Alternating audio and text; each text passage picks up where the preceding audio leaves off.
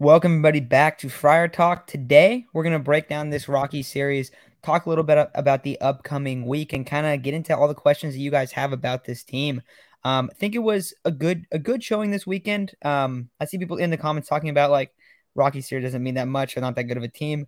Um, and I kind of wrote in the as a title for this video or or podcast, whichever way you're listening, Padres are starting to heat up after a series win against the Rockies. And I don't really mean just this series in specific, but I would say overall the offense has looked a lot better, and we can start looking at you know offensive numbers. But two three weeks ago, it was really rough, and in the last week or so, it was super up and down. Where it was seven runs a game, one run, eight runs, one run, six runs, one run, and then over the last like five games, we've seen them a little bit more consistent. So I, I think that's the big thing. Uh, Isaac, Chase, and I, we were all talking about it this team has been so good at the pitching front that if their hitting is average, they're a top team in the league. That's how good their pitching has been early on.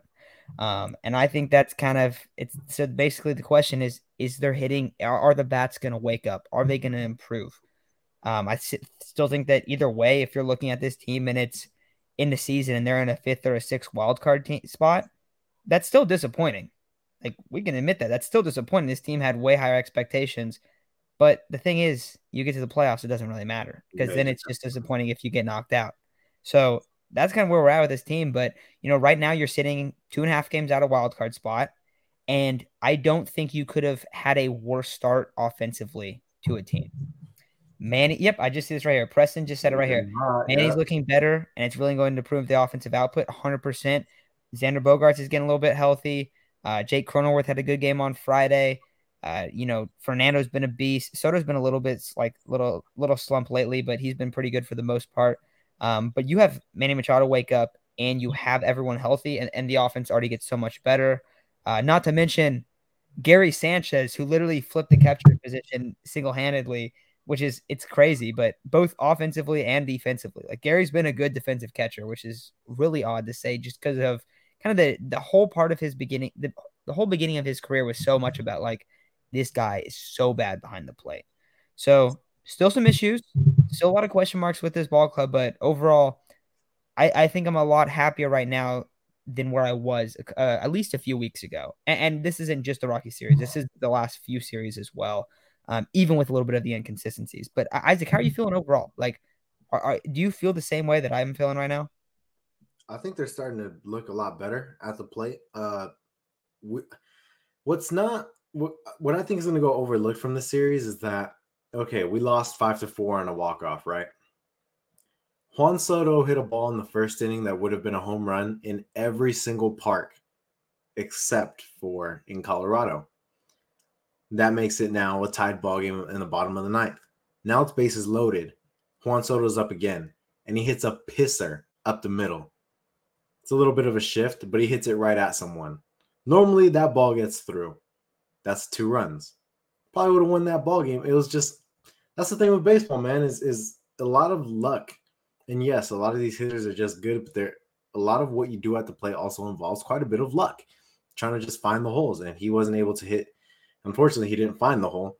I see JDS third said Juan was two for 13 and two for 14 in the series. Well, he also had a few, I think he had a ball the game before that also was like it would have been a home run in half of the ballparks in the league. It's just unlucky. There was some some uh some at bats where the ball didn't go down or the ball didn't go the way or you know it didn't. What am I trying to say? I'm trying to say it didn't go down. It didn't go the way that statistically it should have. So, um, yeah, I mean, there was just a few opportunities that weren't ca- that we didn't cash in, whether it be because of strikeouts or because uh, you know, a batted ball wasn't wasn't was hit right at someone. But I thought the Padres at the plate looked good. I know they only put up three runs against Dinelson Lamet, but realistically should have been five or six. I thought they still looked good against him. Um, what really killed us was when the Rockies came in in the in the last game. They came in and shut down like they got like 13 or 15 in a row out. Not a single guy on base for those 13 to 15 in a row, and that's what killed the Padres in that in that last game. Three runs the day before. It was good to see the pitching um, do their thing, and then what was it like ten runs a game before? I think the offense is looking better, and I know it's not like some sort of great thing to be able to take two of three from the Rockies, but we also have had a lot of misfortune against the Rockies. It was it was quite fortunate that we were able to leave with two games in hand. So um yeah, this is a big week for the Padres. They face the Guardians and the Rays. Uh, the Guardians obviously haven't been having the best season. I don't know how they look lately. I know they've they've had a few clutch hits lately, but um, the Rays are obviously one of the best teams in baseball, and it's going to be a tough test for the Padres. So we see we'll see how they hold up this week. But I'm, I'm still feeling a little optimistic. Two and a half games back, this Padres fans treating it like we're eight games back and that's just not the case and we're still you know trying to trying to find our groove but once we find our groove have that one that one or two hot months in a row you know something like that this team's gonna be hopefully another 90 win 89 win team and we can yeah you know fifth sixth seed like you said matt it's not something we want but once you get to the playoffs it doesn't really matter what seed you are. Now it's a whole new season. So um I mean, yeah, let, let's see let's see how they do this week, and it's gonna be a week by week thing, man, because we need them to get hot here soon. Yeah, and I think also looking up ahead into the Guardian series as well, just like you're talking about the offense and whatnot, the the Guardian series is going to be a pretty good litmus test, just because you got basically the three aces or two of the aces, but you got Bieber, uh, Civale, and then you got dude. I didn't realize Logan Allen is on that team. I totally forgot. I think what trade was he a part of? I'm trying to remember. Sorry, I muted you, Isaac. Do you remember what? Do you remember what trade he was a part of? Because he's, he's pitching with, on uh, Thursday. He's with uh He's with the Guardians. Yeah, I we traded him there. I'm pretty sure. I'm gonna look this up right now. Was that a three-team trade with? I'm pretty. Is that a different Logan Allen? It, it could be. It could be. Yeah, never mind. This is a Logan Allen that they started. Okay. But complete. I mean, I guess it's a pretty common name, right? Yeah. Logan Allen. um, yeah, but he's had a good year too. I mean, he's a young pitcher. He's he has a three three. So everyone that you have is like two ERAs, three ERAs. Pretty pretty good group of pitchers. Also, that's just like what the Guardians organization has consistently done. Is just pump out high end starters over and over and over and then they get rid of them like Clevinger, and then they're not as good elsewhere. Um, so it's a it's a good test. I'm I'm excited to see. And then on the Padres side too, it, it's it should be a this should be a relatively low scoring series actually. Like so, this is one like if the offense doesn't go out there and explode, it's not really a, a spot to freak out about it. Um, oh, Bieber's not pitching. Never mind, it's not him. I don't. I thought I saw he was it's, on. Uh, it's For T, Bibee. I don't know who that is. Hmm. Civale, Civale, I, I don't know. Civale, I think, yeah. And then Logan Allen. They each, they're all around a three or lower ERA. Yeah, they're all doing pretty well. I thought it was. I read it wrong. Well. Um, yeah, and then for us, it's pretty good too. You got Musgrove, Wacha, and Darvish. So it's three pitcher, three three guys versus three guys have all pitched really well this year. Yeah. Um, so I mean, this is one you want to take, you want to win this series then you got the Rays. You want to win the Rays series. You're a little bit unlucky because you just have your best three pitchers going before that. But Blake Snell, we didn't even get to talk about him. He, he pitched in the loss. Of course, Blake Snell pitches in the loss, but he's an absolute monster. Goes seven innings, strikes out 12, looks like a beast. Um, it, uh, dude, I, I swear, dude, what, whatever it is, if Blake Snell pitches, he just can't get a win. He doesn't he get any run support. None. And well, he got it. The, the bullpen just blew or it that game. Just goes to shit. Yeah. So, yeah, I mean, it, will be exciting though this whole week, and I think it was good. I think JDS said earlier, like this is a good test this week. I mean, I think it is. I think it's a good one. I don't know who's going to be pitching for Tampa quite yet, but that should be a fun weekend series. I mean, is Tampa? Do they still hold the best record in the league? I'm not sure. Yeah. Oh yeah, yeah. I mean, do. they were so hot that I would assume so. They're hot right now. They've won ten out of uh, eight out of their last ten right now. Oh, currently. Shit. Dude, yeah, they're dude, they're balling. This, is, this is a bad time to run into them. Yeah, so it'll be a good one. I'm I'm excited for that. But I mean, overall, looking at the lineup, um, I saw some people talking about it. I think it was uh Jaron said earlier. who was it? He said that he would like to see Gary Sanchez moved a little bit down the order and have Bogaerts come back up to hitting cleanup. What do you think about that? What are you kind of looking at right now in terms of like starters and stuff? Um, also, with Gary Sanchez, him hitting well, I've noticed that they've been hitting him. They've been having him DH a little bit, and obviously Nola like has to start sometimes. But what do you think about that? Right now, the way Gary Sanchez is hitting, I do like him in the cleanup spot. Uh, he does provide a lot of power. So, and Fernando and Soto, they've been getting on a lot. Machado has over a 900 OPS in his last seven games, and and with the way Gary Sanchez is hitting, he has the ability to clean up all the bases. So um, I think he's perfect in that cleanup spot as long as he's hitting this way. If not, obviously move him down. But the way he's hitting right now, yeah, I really do like him in that spot. Uh, Xander Bogaerts, he just, I mean, I understand he was nursing a, a wrist injury, but he didn't really look good in that spot. I, if I were to choose, I would like for him to bat first or fifth right now. Um, and then if when Gary Sanchez cools off, you can put Xander Bogaerts back in that in that cleanup spot. But as of as of right now, I think the top five are they, they should be locked in as long as Gary Sanchez is hot. Um, Jake Cronenworth got his OPS up. Uh, I, I want to say he was like a, at a 708 at one point during the third during the last game. I'm not sure where he's at right now, but uh, his OPS was up 20 to 30 points. Um, what was your your other question? Was I'm trying to remember.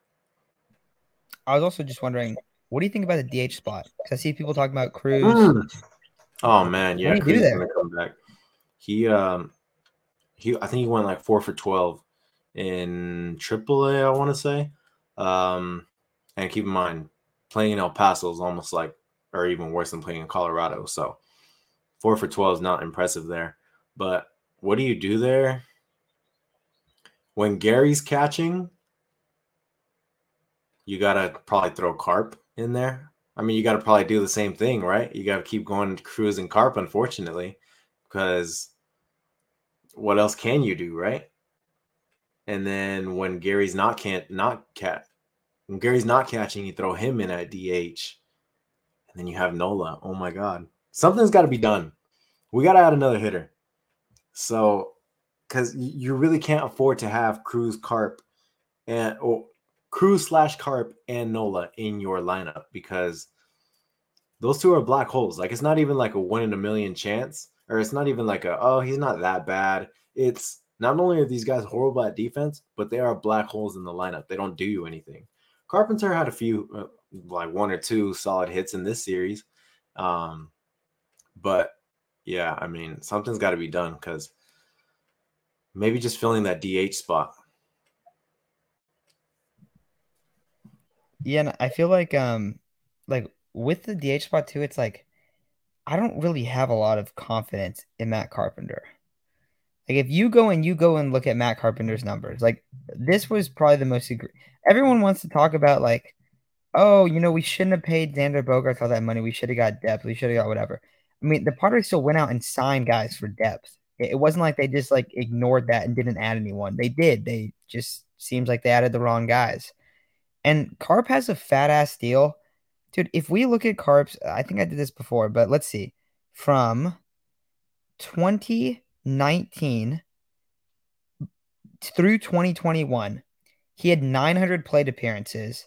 And in those 900 plate appearances, he posted a 200 batting average and a 671 OPS in 900 plate appearances. And then last year, I don't know if you've seen his spray chart, Isaac. His Yankee spray chart probably half of his his hits are home runs over the short porch. Like half of them. Like that was what he did. And he had what was it? 128 at bats. And then Preller said, Bet that's who he is.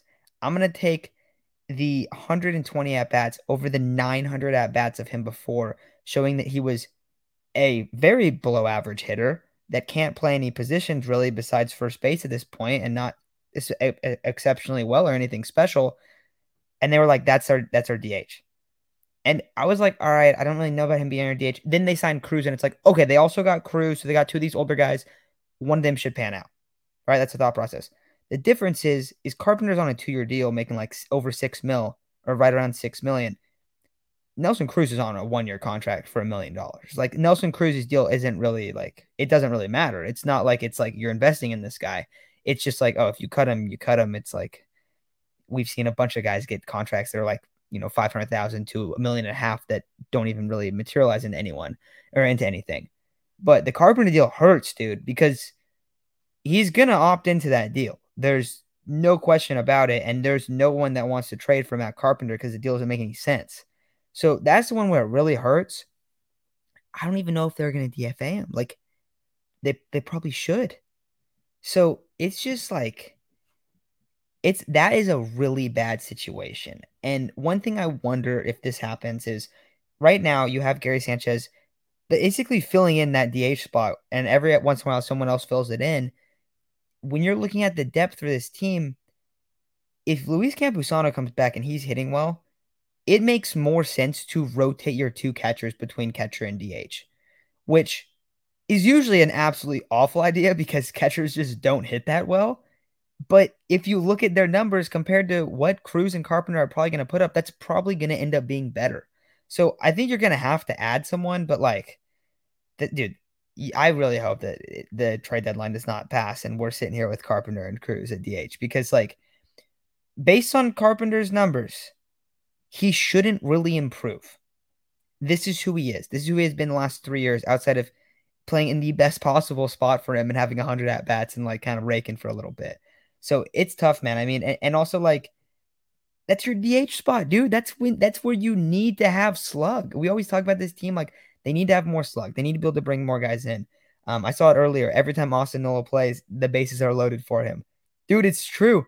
When he came up in, in a Saturday's game, I was like, Austin Nola, all you need to do right now, bro, is walk. And he walked. And the Padres won basically because Austin Nola did not get out with runners in scoring position. And then Tatis came in and, and drove him in. Like that's what you're rooting for. You're not rooting for the man to get a hit. You're rooting for him to get a walk. That is a that is an issue. Like, and it's not like that with just him. It's like that with with a- any of the three guys at the bottom of the order when it's those DHs. And you have to have a better DH. So that's something I'm really interested to see. But what do you think about the idea? I feel like that's very unusual to have a catcher DH kind of split like that. But you think you have to do that when Campy comes back? You, I mean, you got to do everything you can to get Nola out of your lineup, right? The the way I see it is I saw Nola hit a ball in the air to the left fielder and I thought, "Oh my god. Outside of the Mexico game, I think that's the furthest ball he's hit this year." Because he I mean, he how often does he get the ball to the outfield in the air? Like almost none. It's like five, ten percent of the time. It doesn't really feel like it. So uh, you really got to get that get that guy out of your lineup. It's a dead hole. He doesn't provide any power. If you got runners on, bases loaded, not only are the odds insanely high that he's going to get out, but let's say he does get a hit, odds are it's just like a ground ball through the five, six hole, nothing crazy. You know, he doesn't have the ability to put the game away or to bring in all three runs or to hit a grand slam. He doesn't have any ability to do that. So, in my opinion, with him having no type of value at the plate and no type of value behind behind the plate, it feels like this guy is a prime get him off your roster candidate. DFA, whatever it is, you got to get him off. I don't know if he still has options. Maybe that's an option, but um, he needs to be off your roster. And it's kind of weird the way, like, I, I look at the Xander Bogaerts deal, and I really like Bogaerts. But then you look at it and you think, hey, you know, maybe we could have had a, a Bellinger or you know something like that. Um, gotten like a center fielder, traded Trent Grisham. Apparently, there was some sort. Everyone talks about it. There's some sort of trade for Luis Arraez that included Trent Grisham. Apparently, I don't know how true it is, but let's say that would have went through Grisham and prospects for Luis Arraez. Now you got Soto, Bellinger, Tatis, Machado, Kim, Cronenworth, Arraez. And I think that sounds a lot better than what we got right now. Maybe, I mean, you still would have had an extra few million to go get a better DH than Carp and Cruz. They got total what this year? Seven million. So let's say you get Belly for 18. You have an extra seven lying around. So they got they got seven. You get an extra seven. So you got 14 mil to spend on a DH. that probably ends up being a much better DH than the platoon that we got right now. And uh, the lineup just suddenly looks that much better. But I mean, that's past. That's that's. I'm sorry, that's past. That's the past. Can only focus on what we have now. Um, yeah, man. I mean, the only we we know what has to get fixed at the deadline. Something's got to be done about the outfield situation, and something's got to be done about DH.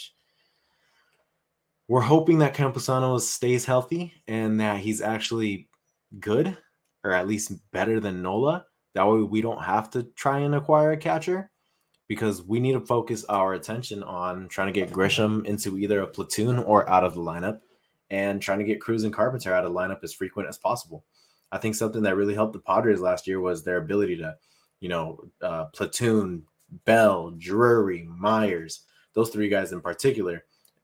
In the playoffs, being able to platoon those guys was huge because they weren't bad defensively, and at the plate, they also weren't as bad as the, the guys that we're talking about right now, Cruz, Carp, and Nola. I mean, Drury, Bell, and Myers is an insanely big upgrade over those guys. So I don't know, you know, um, something's got to be done about that lineup, particularly those two spots. What will be done, we don't know. We know that the Cubs are going to be in sell mode. Um, Chase and I talked about it recently. We forgot we forgot who we were talking. I mean, I know we talked about Bellinger. Chase talked about Happ. Uh, we don't think Happ is a possibility. Uh, I forgot the other guys we talked about, but maybe adding a first baseman will be good. Um, but there's a few different routes that the Padres can go. The pitching's fine. It doesn't look like the Padres are going to need a pitcher. The bullpen's fine. I don't think they'll need a bullpen arm. I mean, we know we know what they have to improve. We know what they have to fix. Hopefully, we can get. I don't know. I don't really know if I want to say this because if Trent Grisham gets hot for a certain period of time, then they might think we don't need an outfielder anymore. But we also need to win, so we're hoping one of these guys gets hot, and um, yeah, we can talk about that whole financial thing that's going on that AC wrote about. Yeah, dude, I, I see all the comments about that. It's it's interesting. So, real quick, just to, to go over what you're saying, I, I do think it is interesting with the lineup because, like, if catcher's okay, then and, and everyone's healthy, you're really looking at your only weak spots producing wise. Your only weak spots producing wise are first base, center field, and that and DH. Those are the yeah. three spots. Um, I would find it hard. I, I don't think that first base is going to change. I think it's going to be Cronenworth at first, and I think it's going to be Kim at second. I don't think that'll change. So you're looking at upgrading DH, which is the easiest thing to upgrade outside of relief pitcher. it's the yeah. easiest thing. Um, and then Grish, which I don't think they're going to get rid of Grish either. I don't either. Or even if you just add a DH, it's still going to help your offense a lot. So and if you don't have Nolan, you have Campy and, and Gary Sanchez at catcher. Dude, if you would have said that like three years ago, especially like with how bad they were both at de- like defensively, it would have been like, oh my god, that's gonna be really, really bad. But Gary Sanchez is all right defensively, and he's been like that the last couple years. Somehow, bro, somehow, because it was rough when he was a Yankee. Um, but in terms of okay, in terms of the financial stuff, everyone keeps bringing out AC has an article, right? And, and I wanted, to, I was hoping we were going to get a video out, and we just ended up not being able to. Um, maybe we'll put something else, like I'll, I'll do like a short or something about this, a little bit like more in detail, but to get some specifics. But yeah, I mean that that became a talking point last week. The Padres are in a, they have a financial problem. AC basically reports this. First off, I don't really take anything that AC says that seriously he also said that there was like that they weren't going to get Soto and they weren't gonna they weren't gonna sign someone, bro. Was it both? yeah, they had a spending limit in the off season. Blah blah blah. Like stuff that just has never been accurate. And since we've been doing our channel, AC is a person that we've consistently been like, yeah, we'll see if AC's right, and then the opposite happens. Like so many cases. Remember Hosmer wasn't going to get traded. You guys remember that like a million times. Hosmer's off that they they're not, and then they then they basically DFA him, bro. Like so, no, AC's been wrong over and over again. However, it's not a secret that the Padres don't that they are not a profitable team. That's not a secret. That that was known at the end of last year. They lost like I think it was between 100 and 200 million dollars. So like You know, they they made like 700 mil or something and then they lost like 900 over like with you when you add up everything like in terms of profits and losses something like that. I think it was roughly like around ballpark 100 million dollars. That's not a surprise. The only difference is that they went even more all in and aj preller came out and dished out some big contracts dished out the uh the bogaerts contract you know, signed some other guys, added some stuff, and now the Padres are sitting at what $273 million payroll. They're not in a spot where it's going to be a problem and they're going to blow it up. I think this is basically a hey, if the Padres don't make the playoffs or disappointed disappointing, they're going to fire AJ Preller and retool. And I think that's clear as day. And basically my takeaway is if they don't win, Preller is screwed if they do win, winning cures everything. Because what has Peter Seidler said over and over again? He doesn't care if he makes money off the team. All he wants to do is have the team win. That is his goal. That is his motive. So if they don't win, it means that Preller is gone. If they do win, then these problems are fake problems again. Because that's how yeah. we were all talking about the last like two, three years. besides AC, bro. Besides AC. That was I mean, that was my takeaway from it. I mean, I feel like it's pretty clear that they give him wrong information. I also feel like it's clear that they don't like AC. Manny's interaction with um, Manny definitely doesn't like AC. Um, the rest of the players probably don't really like AC. AJ probably definitely doesn't like AC. I feel like it's a very obvious thing that they give him fake news. They somebody gives him fake stuff because I can only think of maybe a handful of times that AC has been right. However, like Matt said, yeah, it's not it's not it's not a secret that the Padres aren't making the, they're not making any money. They're losing money. Um, but Peter Seidler said he, he doesn't really care about profits. He's trying to make the Padres a, a bigger brand than what they are now. And uh, inve- he's investing in the team so that way he can create more of a because I mean you really think about it, the Padres up until up until even now, they weren't really like a commodity outside of San Diego. Now you got all of baseball's eyes on the Padres. That's what he wants. He wants all eyes on the Padres. And he's doing that knowing like, yeah, I'm going to lose money, but I want to create a brand as big as the, and maybe it won't happen, but he wants to create a brand like the Dodgers, like the Yankees. Um, and he knows the only way that he's going to be able to do that is by putting in winning teams.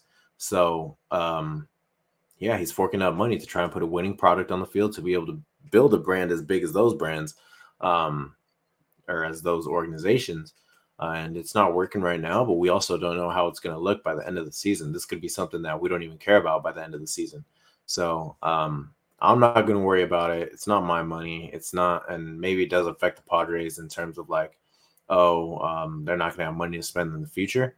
But well, we just got to see what happens because at the end of the season, it's going to be a real like eye opener. This is a huge season for the Padres. If they don't win, not the whole thing, but if they don't at least get to the NLCS again or win the World Series. I wouldn't say they're going to blow it up, but I don't think we're going to be as excited next year with the team that they're going to put on the field. Um, I also think, yeah, AJ Preller would probably be gone, um, which means someone else would come in and and the players would have to adapt to someone else. We don't know what favorites there's going to be, but um, yeah, we just have to wait till the end of the season to see how everything goes because, like Matt said, winning does cure everything. And if we do end up winning or even going back to the NLCS, it's going to be a pretty happy crowd. It's going to be pretty happy people. So no one's going to care about that. The brand is still going to be establishing itself. Everyone's there's going to be a packed fan fest again. There's going to be high jersey sales. Tatis is going to be probably one of the biggest jerseys in all of baseball again. Same thing with Soto. Um, you know, so it's more about the long game than it is a short game for Peter Seidler. Yeah, I see this one right here. So it wasn't even that much. I thought it was 100. I don't know why I thought it was 100. Fifty-five yes. million in t- in 2022. He's worth 3 billion. Well, he has so so a little bit of details. Peter Seidler owns a private equity firm that he started in the early 90s. That's worth 3.5 billion dollars. That's how much he owns of it. 3.5 billion. So he has all that. Not to mention, when he bought the Padres, when like or when he like became part of the ownership in 2012, Padres were worth 800 million dollars. They are now, I think this is as like 2020. Dude, I think this might be like not even like that recent. So this might even not be that accurate. They're now worth 1.7 billion. So they've over doubled in a 10 year period. So losing 55 million, that's a that's a win. You could lose 55 million every year and you would still be increasing your value about 500 million dollars in that span. So if they lose 100 million dollars for every year over 10 years and have the same growth they just did, they're breaking even. So like, no, that's fine. And not to mention, like yeah. he can always. I mean, it's obviously it's his money. I mean, I think he understands how he's working his money exactly. a little bit better than we don't know anything. Like I mean, does. shoot, dude, I went to business school and I couldn't tell you a single thing about what he's doing with his money. Dude, we know nothing like he does, bro. So I don't understand. Like, I don't think there should be too many questions. Yeah, I did see. A, so I did see a comment about here. Where was it? Where was it? Um, Arthur says they could win and still give Preller the boot. Now, I do think there maybe is a little bit more like legitimacy to this now that this article comes out and that this is kind of like on the horizon of like, all right, there's like some problems. You've seen some stuff that Soto says. Not only could this happen, but also if they have to pick, just because there's been some weird stuff with Soto, if they had to pick Soto or AJ, they're ta- are they taking Soto? I think they're taking Soto, bro.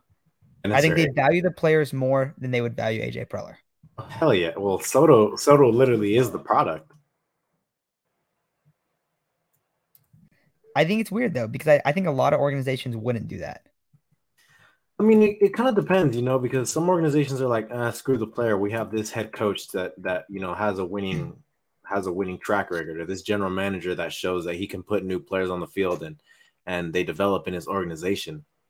Has AJ earned that?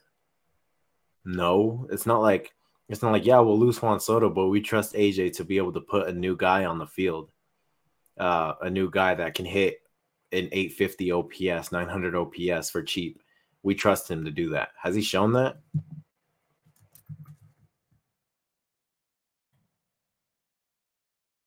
Right. I mean, it doesn't seem like he's really shown that. So, um, you know, with that, when it comes to all that, yeah, AJ, of course, you're going to have to, when it comes to picking, you have to pick the player that has a proven track record of, of success over the general manager or the president of baseball operations that does not have a proven track record of putting, of developing and putting those players on the field.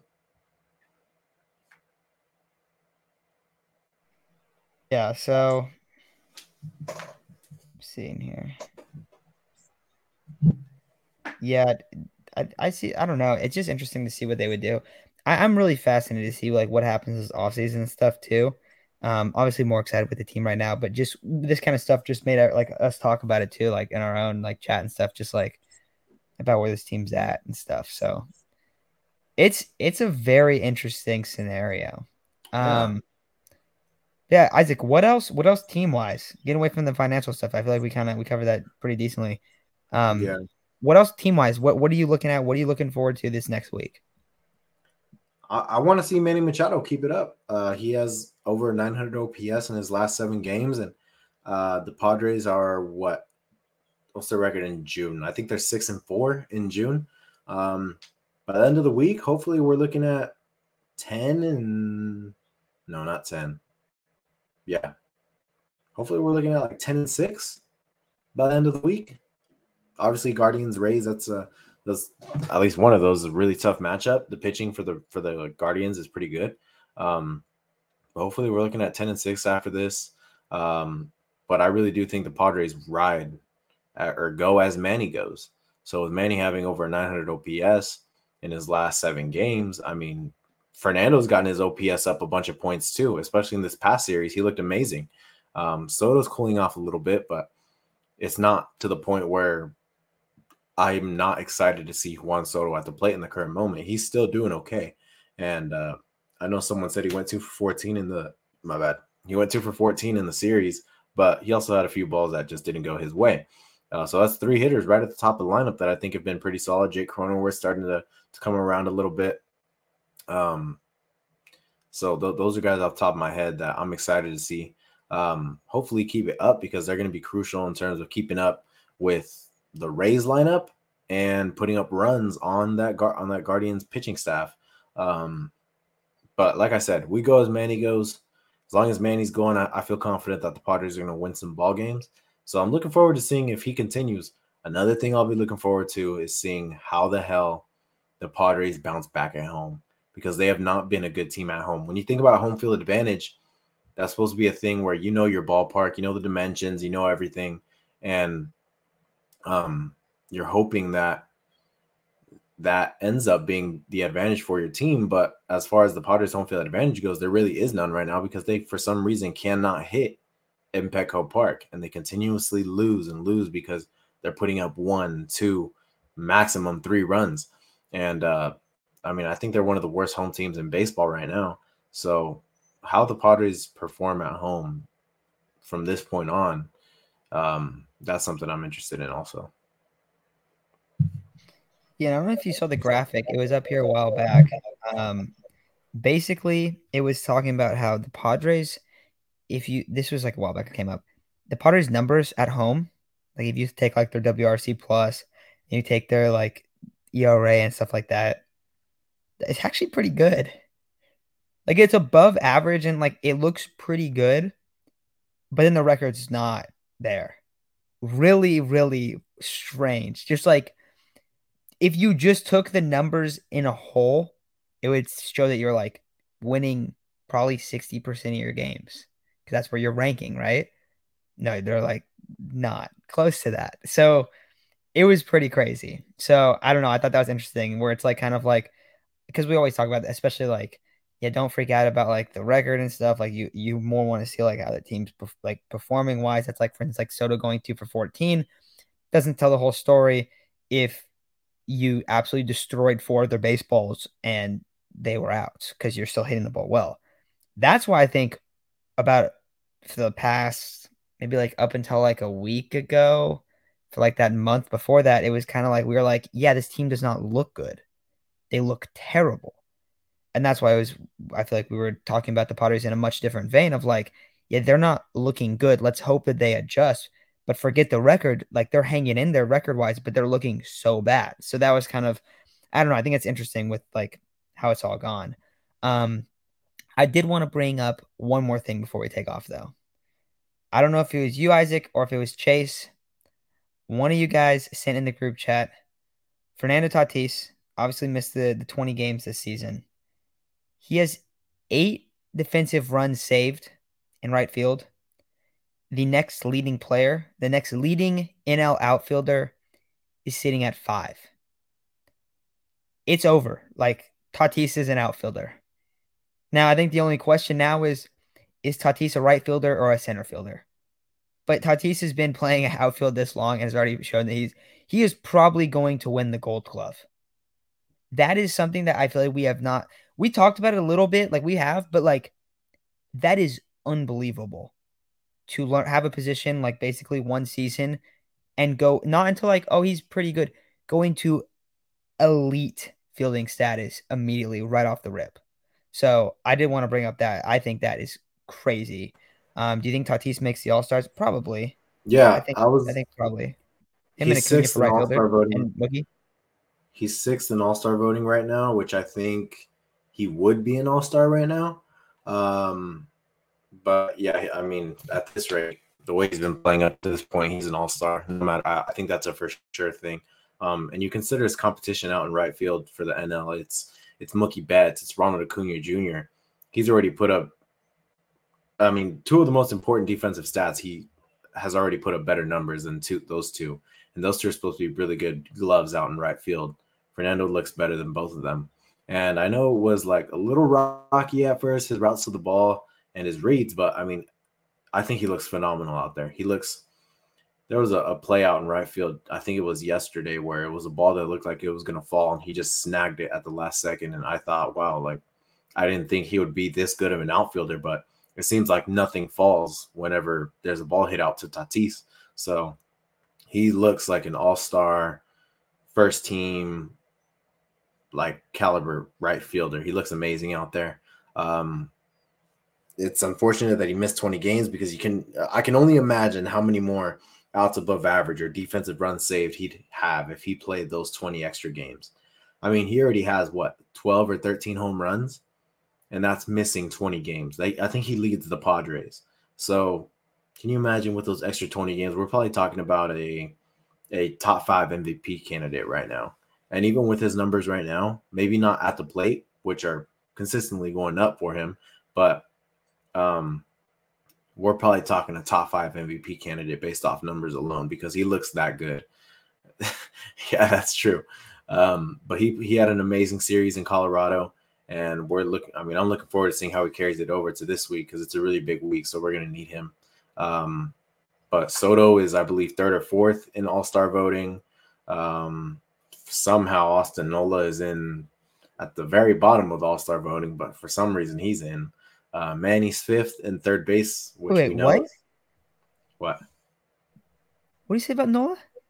Nola is right there. He's in like he's getting all star votes. He's like top 10 or like top 12. Yeah, something like that. Um good job, Padres fans, I guess. Manny's fifth, which we know is also kind of weird. Uh Xander's third in shortstops. Um yeah, man. So I don't know how they're getting all these all star votes. The only ones that I think are warranted are uh, Soto and Tati. But um, oh yeah, hopefully they have a hot week, man. They they need to. Hopefully they're able to leave this week ten and six in the month of June.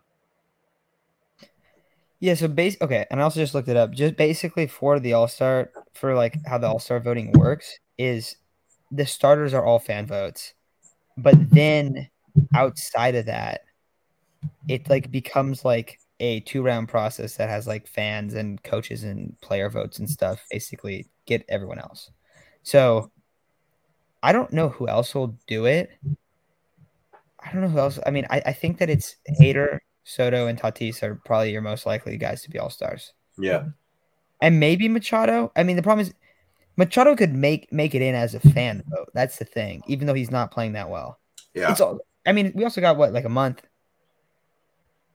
a month. Yeah, we so still have a month of All Stars. Yeah. Well, I don't know when the All Star voting is officially done, though. Yeah, Bogaerts could make it. Um, just because I mean, like, shortstops, shortstops haven't been that good this year. No, I mean Trea Turner's been bad. Bad. Like, so, Kim, I wonder how high Kim is.